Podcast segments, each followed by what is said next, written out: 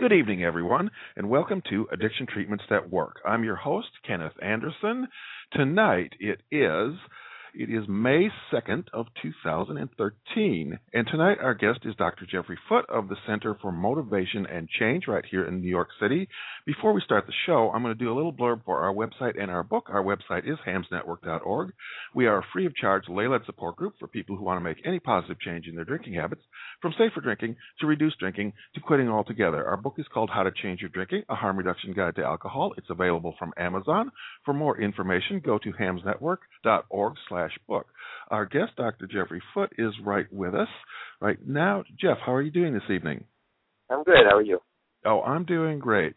Well, I want to ask you a few questions about what you do and what what is the Center for Motivation and Change? Uh, we're a private group practice uh, psychologists who specialize in addiction treatments in uh, in Manhattan, and we've been around for about ten years now. Um, I started with my partner, Dr. Carrie Wilkins, another clinical psychologist, uh, and we had worked at various places in New York City uh, prior to that myself for about for about 25 years overall now, um, and uh, I've been involved in a variety of research projects and gotten federal grant funding for uh, research projects to test interventions for college binge drinkers and um, other other grants for lowering barriers for people with HIV to get addiction treatment services and uh, so forth. We finally decided about 10 years ago to open our own shop. Um, and the simple version of that would be that there's, as you're, as you're well aware, um, very few places in the entire United States that provide um, progressive evidence-based treatments for um, substance use issues. So um, we saw that as a sort of a, a, political imperative as well as a business opportunity both. So that's what we did, and um, it's been been great and it's been a real success. Actually, we're a pretty large program at this point. Well, how do you differ from a standard uh, rehab treatment, like a standard 12 step? Um, so, um, well, there's couple different words you used there. You used uh, the word rehab, which I think most people think of as an inpatient treatment program. So we're we're only outpatients, um, uh, outpatient services, and that's you know non-intensive services as well as like a day, tro- day program, more intensive day treatment services. Um, and you know the the core of the program is a, a mixture of a couple different types of approaches. One would be cognitive behavioral approaches, um, and under that heading, you'd also have dialectical behavior therapy, um, uh, and then motivational approaches. So those are the, sort, of, the, sort of the core of the of the um, of the center is working with those two mainstays of evidence-based treatment, um, and that's in groups and individual, a lot of family work, and we also do this uh, thing that uh, Bob Meyers and Jane Smith really sort of brought forward 20 years ago, which is CRAFT, which is the um, community reinforcement and family training that's working with families. So, um, uh, so how would we differ from all the programs I used to work in? would be um, that we actually do those types of treatments, and we actually have every, every staff member get trained in them and um, be supervised in those ways of working. Um, and um, you know, 12 as you, you you were comparing it with a standard 12-step program. You know, lots of programs do lots of different things and have sort of an eclectic mix, um, but have at the backbone often a 12-step disease model philosophy. Um, so that's not our backbone and that's not our model. Um, it's not a disease model idea. Um, I'd say, you know, a quarter of our clients are are involved with 12-step stuff and go to meetings and have sponsors and so forth. Um, and they do that because it's helpful to them. Um, and we certainly encourage people to go to 12-step meetings and, and do that whole um, route um, and explore it and see if it's helpful because for some subset of people it's incredibly helpful. Um, we just don't insist that they do that as, as the central part of their treatment or as any part of their treatment with us specifically. So that was supposed to be the, the differences. Yeah, because for some people it can be incredibly harmful too. I'm one of those. Uh huh. Yeah, I mean, in terms of getting bad advice or or sort of encouraging you to not talk about relapses and that kind of thing, or um, well, I never drank as much in my life as I did when I went to AA, and I think it's because they kept telling me that alcohol was powerful and I was powerless. And my subconscious uh, must be very logical because it certainly took that message to heart. right. Right. Yes, I, I was actually just saying I, I run a men's group, and I was just saying to the folks in it the other night that I, I years ago stopped trying to predict um, because in that group actually we have some people who are quite interested in self-test come and go, and others who don't care for it at all. We were having a discussion about it, and I said I, I really stopped years ago trying to predict um, who I thought would benefit from 12-step involvement and who wouldn't, and it's it never ceases to amaze me the the mix of people who are helped or not helped. So um, it, it's a little bit of a crapshoot, which is another problem. So you never know what you're going to get. Well, I have a lot of colleagues I work with in uh, needle exchange and harm reduction who they're involved in 12-step programs. They like it. I would never argue with them about it because uh, that's their that's their choice. That's their path. I think you know we should always encourage people to follow their own path. You know, the difficulty has been historically that 12-step has been imposed upon people even when they're doing worse with it than nothing at all. You know. Right. I, I agree, and I I have to say though that I, I wouldn't really find as much fault with the 12 step community as I would with the professional treatment community for that problem because that's professional treatment programs purveying the idea that you have to be involved with 12 step programs to to do something called real recovery, you know, and that's that's that's often not the message you would get in a 12 step meeting. Um, I mean, you mm-hmm, can, mm-hmm. and that there's a culture that can be a little cult like that way. So you can certainly get that message there also. But it's really us professionals who've been pushing that idea that you have to be involved. So, you know, I, I, I think that the professional field is the one who have to take the blame for that, really, that kind of forced choice thing. Oh, I would agree very much. It's been, well, it's been judges, employers, Sometimes physicians will say you have to go to 12 step or I won't treat you. Uh, psychotherapists right. have said the same thing. So, I mean, these communities should be aware that this is not a panacea. It's not a cure all for everyone. Right, right. That would be a wonderful knowledge base to have transmitted to the entire country, but it's going to take a while, I think. well, we're getting started at least a little bit. Right. Yeah, that's true. Well, you mentioned that you are outpatient, and um, you know, not so long ago, um, Charlie Sheen was, uh, you know, kind of in the news, and Dr. Drew was saying the only thing that you can do, it has to be inpatient, it has to be rehab, it has to be groups. But uh, you don't agree with that. You're baiting me by talking about Dr. Drew, aren't you? Um, I'm giving you um, a, a nice target to shoot at here because. right. Well, I'll put my gun down and say that, uh, yeah, I, I that's not true. And in fact, it's, it's interesting that that's actually an area of, I think, the, the professional addiction treatment world that has started to shift and actually has shifted significantly over the last 30 years. Is the idea that rehab is what treatment is. I think it's unfortunately still part of the cultural understanding um, because the very, the very, the, the Dr. Drews of the world, the very sort of dramatic reality TV type of version of, of addiction and addiction treatment is made much more exciting by having it be all about interventions and and inpatient treatments um, with you know former stars from TV and stuff like that. I mean, it's just horrifying and and but it's dramatic. So it, it does un- unfortunately sift back into the culture that idea that rehab is what treatment is, um, and it's not. I mean, it's it, the, you know, the fact is that the number of people who need rehab is actually quite low relative to the number of people who really could use some help. Um, and uh, it's just kind of an inverted system. I mean, it, it and I mean, frankly, part of the problem was initially when the treatment system started at a professional level back in the 50s. That is all there was. It was just inpatient treatment. Um, so that was sort of a, a structural reason why that why people thought of it that way. But that's certainly not true now. Um, uh, so you know, rehab has its place for sure, um, and I think there's there is a small but but uh, distinct group who really can benefit from rehab. Um, it's just most people don't need it. That's all. Mm-hmm. Uh, the other problem that really happens with inpatient rehab is it isolates you from real life, from your community, from the life you have to go back to. And in the traditional model, you're like, um, you know, isolated totally for 28 days, and then you're dumped suddenly right back into the same place you were before. And uh, it seems like people aren't prepared to transition at all when they when they do that sort of movement. Right, I, I couldn't agree more. And actually, I've just been reading through this list, or attached to what the last couple of days, and uh, Bill Miller, who's one of the you know founders of motivational interviewing work, uh, uh, was commenting on the whole question about the the necessity or not of inpatient rehab.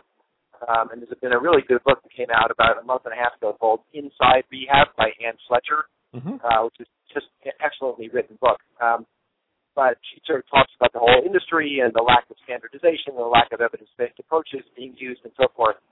Um, at that most expensive level of care, and that's true. It's a, the most expensive level of care, and it's probably got the least um, uh, high standards in terms of actually what kind of treatment is being purveyed there. Um, but anyway, the, the question of uh, overall is it is it an effective level of care? Bill Miller's comment was that there's no evidence of it being more effective than outpatient, and people need to learn how to live their lives, need to learn how to deal with triggers and all that stuff. You know, that, that's certainly been my line for 20 years also, and I think that's wholly true. Um, it really doesn't mean that nobody ever needs rehab, however. And mm-hmm, uh, my argument would be that that that and I deal with rehabs constantly, and some of them are good, and a lot of them are terrible. And one of the things that's terrible is exactly what you just said, which is there's no connection made back to life. So people go away um, and spend 28 days dealing with issues, but they're really terrible at, at first of all connecting us back to how are you going to navigate your life um, and second of all, connecting them back to actual resources in their life before dumping up, dumping them out the door. And the typical thing is to go to a 90-90, you know, 90 AA meetings in 90 days. Um, and if you get professional treatment, that's fine. But it's um, very poorly planned, typically, um, upon discharge, which is really an outrage when you think about the fact that not only are they spending that much money, but the only reason they went to rehab is because the severity of the, of the issues that were going on. So to just discharge them and say, okay, good luck, you know, have a good life is really, really pretty outrageous. Um, but I, I'm actually sort of making the case that I think rehab is is necessary at times, um, and just typically badly done is is the is the major part of the problem. So. Mhm. Mhm. Well, it would be nice, and I think some programs do do this. They're not so common, but they will have following the inpatient, they will have an outpatient, um, you know, follow up where they help you transition back. I think that's rare, but I do think some programs do that. Right. Right. They do it sometimes, um, and they call them step down programs. And in my experience, is the step down programs are actually really under supervised and uh, un- understaffed, and they're kind of this. I don't know, uh, for lack of a nice way of putting it, I think they're good way to make continue to make, make money. I think it's a re- completely reasonable idea to have a step down level of care. I just think they're typically not run very well. So uh, they could be again much more beneficial to people than they actually are. Okay, I just want to mention for our listeners that uh, our last show a couple weeks ago, our guest was Anne Fletcher, and we did talk about the book Inside Rehab, which is just a really excellent book. If you're considering any treatment at all, get this book first. That's that's all I can say about that. Um, it's a great book. Yeah, good, well written. Uh, let's go on to some of the specifics about what you do, and uh, you talked about craft, and I want to go into craft first. We did also have Bob Meyers on, oh, a long time ago, and talked about craft a little bit. So uh, tell us some more about craft.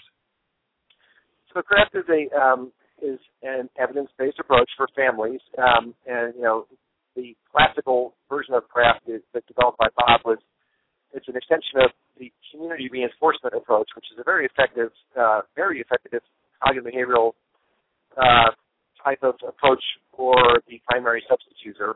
Um, craft was developed really using a lot of the same strategies, but then it was it basically geared toward the families, um, and, and they initially designed it for um, the description of that would be for the the family member of someone who's reluctant to get help. So, you know, some somebody calls me up and says, My husband is drinking and he won't stop and what am I supposed to do? And he won't listen and he won't go to treatment. So that person is a great candidate for craft. Um, and you know, that's a fairly typical presentation. Um, is a family members using substances not really wanting to, to deal with it, and the, the family is sort of at their wits' end. Um, and what we know, you know, is that the typical response to that is going to be either um, do an intervention um, or uh, go to Al-Anon. You can't help him, you know, let let go and let him hit bottom, and you need take care of yourself. Um, and you know, the Al-Anon version of that, Detach with Love, is is a reasonable statement to make to the family member in terms of them doing some better self care and and um, not having their entire life revolve around this this sort of nightmare that's going on. Um, it does nothing to help their substance abusing family member. It it does help them encourage them to take better care of themselves, which is a good thing. Um, interventions are a nightmare and are you know have wild claims of success. You, you literally couldn't find an interventionist website who didn't claim a 90% success rate or better, um, which is of course flat out made up. Um, and they don't even keep statistics, so they wouldn't have any idea how well they were doing. But if you do actual head-to-head comparisons in, in research studies, interventions are effective at about a 30% rate in terms of getting the person to accept treatment. Um, so CRAFT is not that. CRAFT has about a 70% engagement rate with the with the identified patients, and um, also really helps the family take better, better care of themselves. And it's basically teaching them to be little behavioral therapists. It's giving them behavioral therapy training um, giving them uh, and using a lot of positive reinforcement um, as the as the central strategy. So you're teaching them positive communication skills because communication is typically sort of gone to hell in a handbasket um, at, by that point. Um, you're teaching them self-care strategies, how to how to step away and take care of themselves. You're teaching them a lot about reinforcing um, constructive behaviors on their loved one's part. Uh, and you're teaching them to step away from negative behaviors and not get involved in those kind of fights. So um, so that's the program. It's really based on reinforcement and the idea that your loved one is not using substances because they're crazy, but because they're getting something out of it, and you can help change the environment in which they're existing and reward non-substance using positive behaviors and don't get involved in the substance using behaviors. Um, uh, and it really, really changes the whole nature of the relationship and changes the receptivity of the person who's using the substances and makes it much more likely that they're going to accept some sort of um, some sort of suggestion to make some changes, whether that's professional help or or not. Um, they're just going to be more receptive and less defensive, and that's the, the central idea of it. So it's a it's a great therapists love doing it because it's just you're always working with family members who are really highly motivated, which is a great thing. Yeah, I believe the subtitle of Bob Meyers' book is Alternatives to Nagging and Pleading. And I think often, you know, in a relationship with a loved one with an addiction, they, they get into really terrible communication patterns that really need to be changed. Very much, yeah. You're absolutely right. Yeah. And even if they well, even if communication was basically solid in those relationships prior to that, you know, with the advent of substance use and, and with the advent of sort of, by definition, they're calling you because there's a clashing and, and, and a lack of ability to work together on it. So you're you're really giving them strategies for how to change communication patterns and be kinder and more effective and more efficient with each other in ways that will actually, you know, allow communication to occur, which is hugely hugely transformative often. So Okay, we mentioned motivational interviewing a little earlier. Uh, tell me a little more about motivational interviewing. Uh, so, motivational interviewing was uh, is, is a set of uh, strategies and a sort of a a a, a uh, approach. Um, this is sort of like the music of motivational interviewing is a little bit different than just the strategies of it, but it's a it's a way of engaging someone. Um, that's geared toward to, geared to helping them feel less defensive, lowering their resistance to kind of engaging and thinking about making changes, um, allowing them to think through the process um, sort of a, in a more cost-benefit kind of way, allowing them to not feel like they have to defend their territory, but uh, and that you're not accusing them of things, but you're just you know sort of trying to elicit from them um, a description of what's going on and um, and help them think through if that's where they want to be and what they might do if that's not where they want to be. So as opposed to coming in with a mandate, which would be the more traditional approach of, you know, clearly what you're doing is not good, and I'm here to help you do something different. That's not typically, regardless of whether it's substance issues or any any life issues. It's a it's a sort of a tried and true strategy for getting people to be more defensive and, and backed up against the wall. So can not approach them with a, an agenda about what you want them to do, but approach them much more collaboratively. Um, uh, you're much more likely to collaborate. so, um, and it's you know it's one of the principles. And, and I keep using the word evidence-based, but one of the evidence-based principles from you know 40 years of psychotherapy and substance um, treatment research is that working with people in a collaborative uh, manner, respectful, non-judgmental, collaborative manner, is incredibly effective. Um, sort of regardless of the approach. Um, so motivational interviewing certainly personifies that sort of collaborative, respectful approach. So the old um, idea of uh, confronting denial that doesn't work, but is is there denial? Does it exist? Uh, how, what do you think of denial? Well, you know, Bill Miller and the motivational interviewing people um, would say, and I think this was a sort of a brilliant contribution of, of motivational interviewing was to understand um, motivation as a as a dance, motivation as a as a collaboration, and as, as something that's manufactured between two people as opposed to a trait in one in one of the people. Um, so, you know, again, the traditional view would be he's either motivated or he's not. He's in denial or he's accepting what his what his disease is.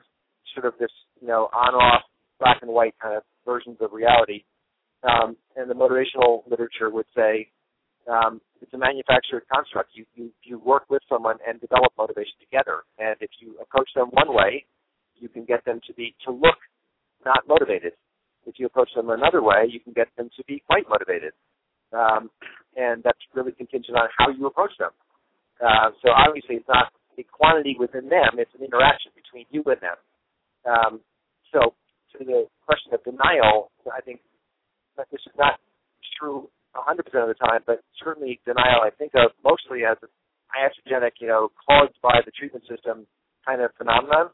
Um, and it's not by the treatment system, just by the culture. You're talking about behaviors that people don't feel good about, feel ashamed about, are illegal at times, um, are looked down upon, all that kind of stuff. So, you know, if you're doing stuff like that, um, you don't feel great about it, you don't want to talk about it, and if someone is demanding that you talk about it, demanding that you fess up about it, you're going to get people really backing away. Um, you know, we we we often say, you know, if someone used cocaine the night before and missed work, um, you know, they're not going to go in and say, hey, I missed work because I just did a bunch of blow last night. Sorry. That that would actually be a bad decision on their part um, um, because they get fired. So it's actually a reasonable choice to say it's not what I'm going to do. I'm not going to tell everybody what's going on with me. Um, but you can really get yourself back to the corner, and then people are insisting that you tell them what you're doing and so forth. Uh, and then it then it becomes something called denial, which is I'm I'm I'm not doing anything, and you're crazy, and I'm not going to tell you that I'm doing anything. So I think we we cause a lot of that in people in terms of their reactions. Um, I have to say there is another phenomenon that I have come across a number of times in my 25 years of doing this, which is um, sometimes people have a what I have found to be a utterly impenetrable, perplexing lack of apparent awareness of their own behavior. So I have had people tell me they're not drinking when they're reeking of alcohol, and I think they kind of think it's true. Um, uh, or they think it isn't a problem despite the fact that there are enormous objective problems going on due to their substance use. So there is this thing that happens, I think, in people's brains that makes it hard for them to process what's actually going on. And I have a healthy respect for that process, and that might be something that's actually worthy of being called denial. I don't use it as pejorative. I use it sort of with awe in my voice that that actually happens to people, and they actually have no idea what the hell is going on, um, and it's frightening. Um, but that's not what most people mean by denial. I think most people mean when they say denial, they mean you're a liar. Is what they mean. So. Mm-hmm. Yeah, my case was kind of interesting because I just never had any denial, and you know, when I started getting in trouble, and I I did always say like to my boss, "Well, I missed work because I was drunk last night and I couldn't wake up in the morning." And it's like, well, you can't do that. It's like, but I didn't have. I've always kind of been that way, you know, where um, you know, I've well in the past I was very tactless and I was very honest. So uh, when I went through traditional treatment and they kept telling me that I had to confess that I was a I had to confess I was a pathological liar because all alcoholics are pathological liars, and I would say, "No, I'm a pathological truth teller." It always gets me in trouble. right. They didn't yeah, want to. Well, yeah, they didn't want to hear that. Right. Right. No, and those are and those are some of the there's some of the cultural baggage and pejoratives attached to the whole disease concept. I think is is very very uh, destructive and um, it's an interesting thing. Sometimes people have these sort of academic debates about whether it's a disease or whether it's not a disease, and um, uh, you know, I, I think it's a it sort of doesn't matter. What what what matters to me as a treatment person is that I know the damage done by the label um, and the labeling. And I know the cultural baggage that goes along with the label, with the label addict, you know, um, Mm-hmm. with the labels denial, with the labels codependence, and they, they just don't help anything. They actually just hurt people. Mhm. Um, so that's unfortunately some of the cultural baggage I think that goes along with with um, substance issues, um, and it's just it's a shame. Yeah, in our program, our our members always say, I encourage them to say that they are people that want to make a positive change in their drinking habits, Mm-hmm.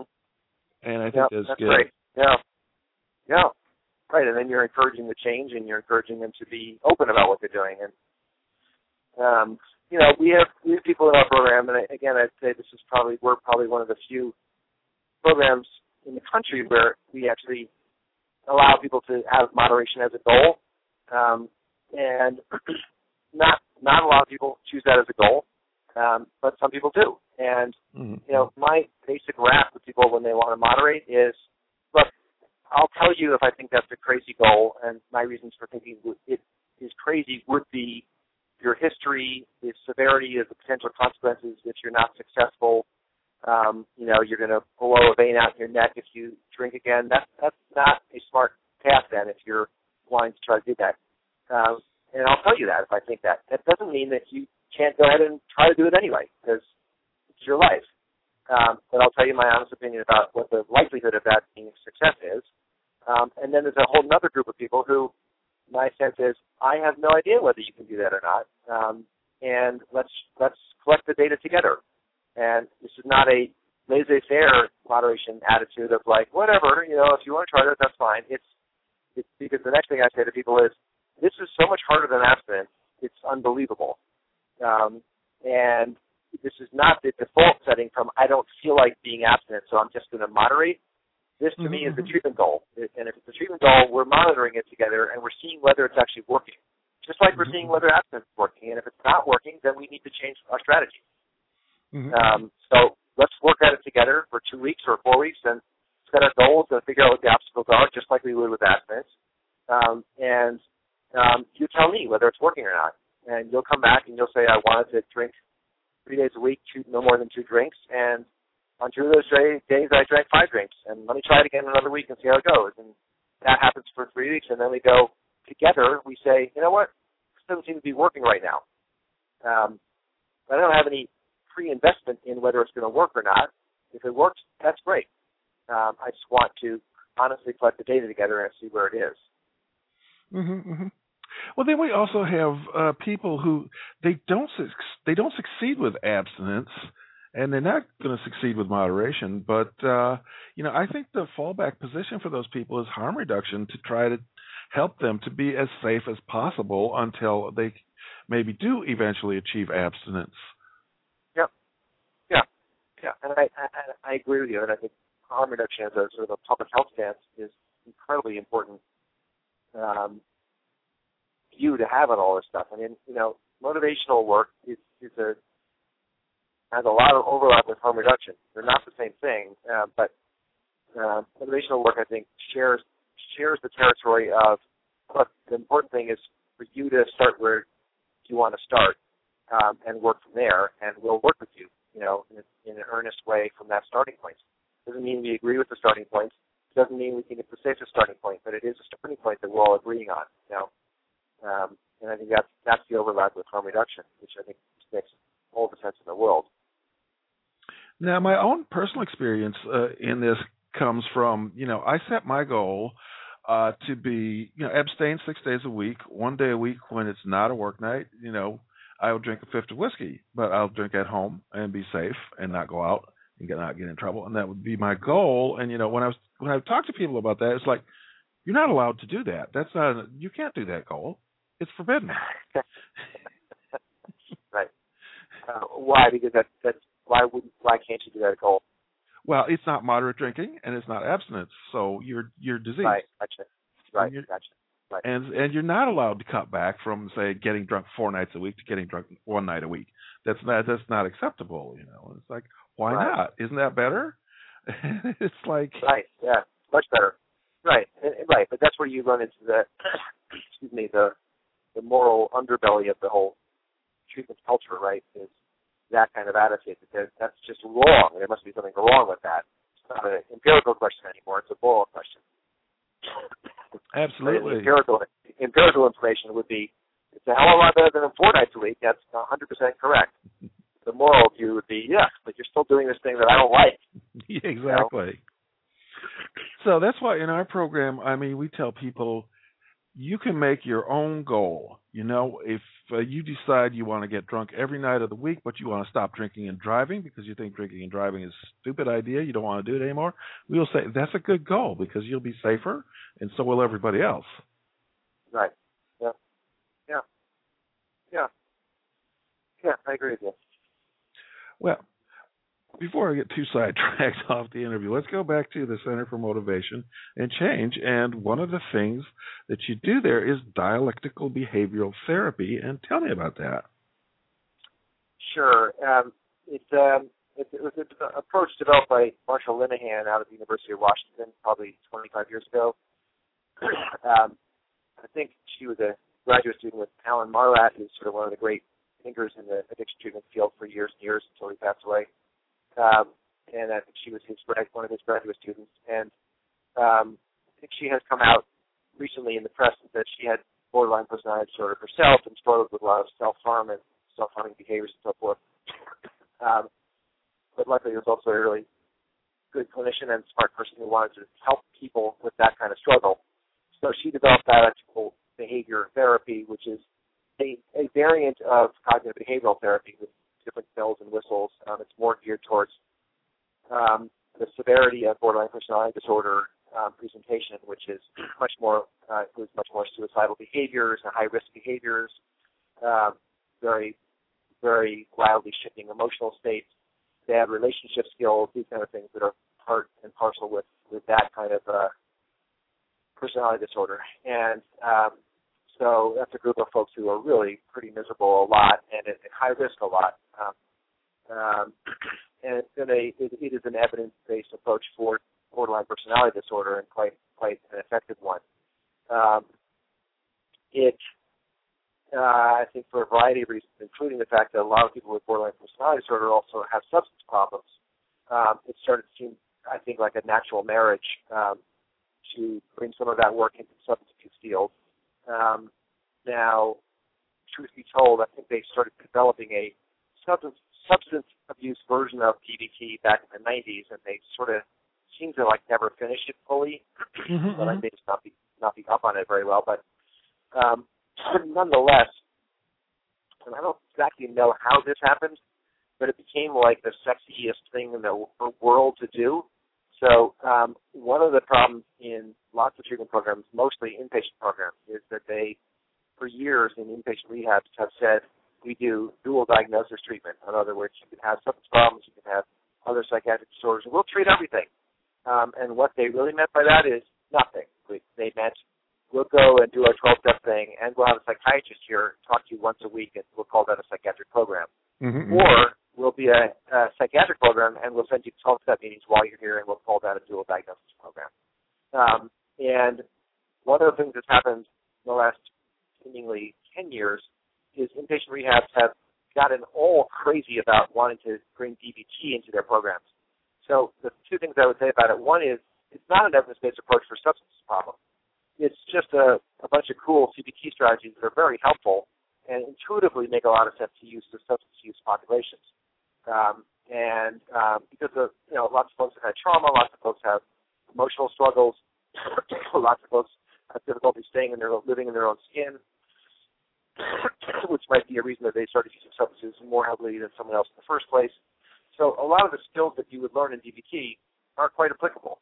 It's just that it hasn't been field tested in randomized controlled trials very much in that group.